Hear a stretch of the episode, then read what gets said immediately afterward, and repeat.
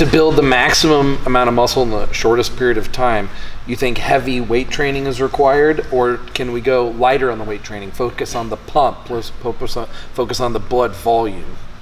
I mean, because we are using performance-enhancing drugs and all Right. these and, and all these experiments, Right. and so you know, one theory is you just gotta put pump the drugs into the muscle. And the other theory would be you got to create as much damage as possible, and then the question is what type of damage and what type of mm. stimulation creates that damage and that stimulation. Both. Well, let me start by answering one small question you didn't ask, uh, which is damage actually has nothing to do with growth. In fact, damage must be it must be attenuated first before growth can start. So muscle protein synthesis when there's no damage happens in a 36 hour window. Then we know this from muscle biopsy studies. But if there's a damage component, that could be put off maybe by 12 hours or something like that. So what you want to do is actually have training that induces zero damage. And the damage really occurs at the bottom of things, right here.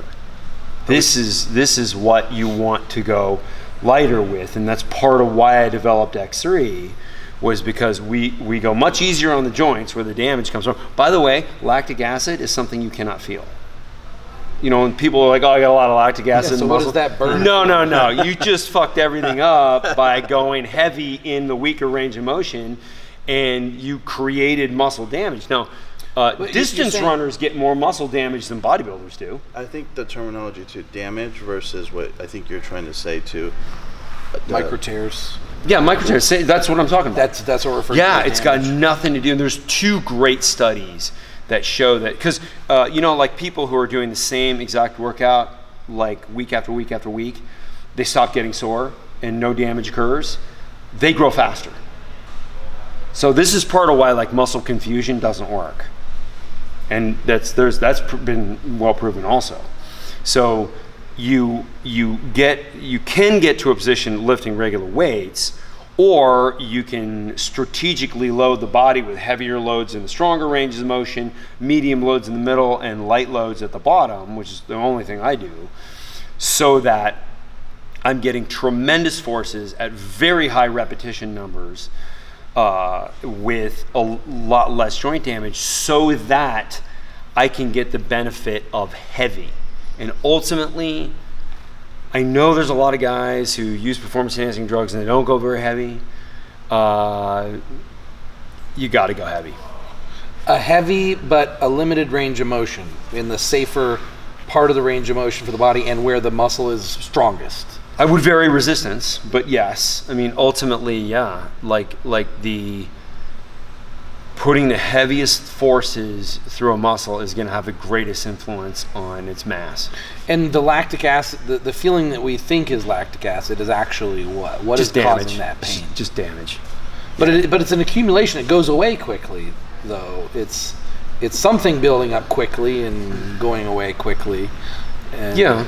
and and that's a Yeah. result of sort of metabolic fatigue. Actually, like burning of the fuel. Like the the higher reps usually cause more of that. You'd that be surprised. You'd be surprised. You can do. You can use variable resistance. Go very high repetitions with a very high load, and you will not be sore. So it really has to do with the weaker ranges of motion. Because remember, when you're in a weaker range of motion, you're firing very little of the pectoral. Like it's very inefficient right here. It's super efficient right here.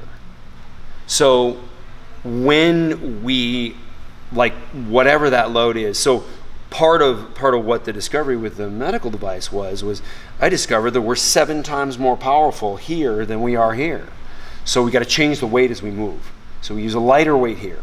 We use a normal weight here, and we use a super fucking heavy weight here. And so as long as we can get to that curve, because that's the normal strength curve, and pretty much every movement in the body, with the exception of the bent row, which actually looks more like a sine wave, so it looks more like that. Uh, like the middle is like the bicep and the lat kind of have a crossover in the middle. So right about here in the row is where you're actually the most powerful, not here. where where your your uh, lats are and, and the biceps and bands shoulders. Yeah, yeah, yeah, yeah. yeah. So and, and that and then in that movement, you just work the middle Mm-hmm. repetitions uh, more. So I might do like 10 repetitions in the full range or 15 repetitions in the full range, and then I might do 25 in the mid range. Mm-hmm. And then, of course, I can't move. So muscles, you, you don't think post-workout muscle soreness is a requirement for muscle? growth? Absolutely not. I, I've in the first two years of X3, I put on 45 pounds of muscle, lost 16 pounds of body fat. I never got sore one time. You were training just normal before, just weights before. Yeah, for 20 years I was training with weights, and I didn't really get much out of it because I, I had a, just TRT. Do you think any of it has to do when you're doing the bands? Because I've seen the way you were doing that, the isolation that you're getting from that, Mm-hmm. meaning you're eas it's easier for you to connect the two muscles that you're working. It's easy. So when I'm doing that chest press, yeah, I'm really focused on bringing the elbow about a 45 degree angle here, and then bringing the humerus toward the middle of the body. So what am I doing? I'm focusing on the pectoral. Why can I do that when I'm holding such a heavy weight? Because I'm not worried about dropping anything. Like, because ultimately, when somebody's lifting weights, they're at risk. And you know, when the, when when we were 16 years old and we started lifting, the weights weren't really heavy enough to be a problem if you dropped them. But you know, you turn 17 or 18, and all of a sudden now those weights are heavy, and now you're very cognizant of okay, if I drop that on myself, it's going to hurt. If I drop it on someone else, it could really hurt them. I don't want to do that. And so your subconscious is kind of holding you back. Uh, I think that's Yeah. one of the yeah biggest things that I see is you're so worried about just getting the weight up, you start losing the connection between the two. Totally. And then people build bad habits as they go along. Yeah, and they don't they don't do constant tension. They lock out at the top. Mm. Yet you just turn the muscle off right there. You never want to do Totally that. agree, Yeah. Okay. I was thinking for a second that the fear of the weight causing you injury would cause the adrenaline and the increased activation and the and more strength and more muscle growth, but at the compromise of the mind muscle connection and actually activating the muscle that we're Right. trying to work. Adrenaline will eat your tissue though. If you're if you're in an environment- adrenaline is not anabolic. Yeah. Not at all. Yeah, your cortisol will match that. That's right. So my thing would be just to clarify, f- for what you were saying, damage. What is it if it's not the damage that's causing it? The final, I guess, term that you would use. What's causing the actual fiber to grow after that? If we're using the term damage, using saying protein cell or that one cell, and then So, causing damage. I mean, we could say stimulation, but more specifically, what is the stimulation that causes the muscle growth then? So there's, God, you guys ask like the best questions. Um, so there's really there's three ways to get stronger. There's two ways to grow a muscle. I'll cover the one that has nothing to do with growth. So in a powerlifting gym like this, a super training, a lot of the guys here are doing very explosive movements to win contests, right? Mm-hmm. They're moving in a very abrupt manner and they're using momentum. So, what is a physiological change? They're not really building mass so much. They're training the body to fire more musculature in a shorter period of time. And they're also wiring that with movement patterns. So, momentum. They're able to use momentum. So, that is a neurological change. So it's just straight up how quickly can we flip the switch on certain muscle cells and turn them on. So powerlifting training is great with that. Gymnasts are great with that. Like they are lightning to turn things on because the way they when they hit the ground, they've got to switch everything on instantaneously, you know, in a, in a hundredth of a second. And you know, it takes years to train to be able to like do a dismount from the uneven bars, uh, things like that.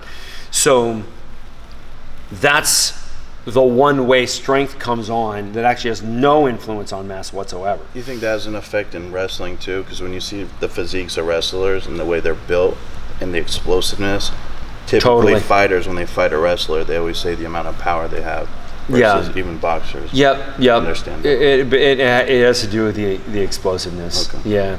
So um, then, then we have myofibril growth. So that is the uh, I won't say one is superior to the other, but that is the super high power to weight ratio type musculature. Uh, that, that's more like a bodybuilder gets some of that, especially when, if they train heavy, and uh, a gymnast will get a lot of that too. And so, like, that really has to do with fatiguing the structure of the muscle before you run out of fuel in the muscle. So very heavy, you know, these are the guys who do like five reps or something like that. Very, very heavy. Um, now, like part of what what I did with X3 is that I'm able to exhaust in that stronger range of motion, but I still have ATP, glycogen, creatine phosphate. So the first phase of fatigue is in that stronger range of motion. As soon as I can't get there.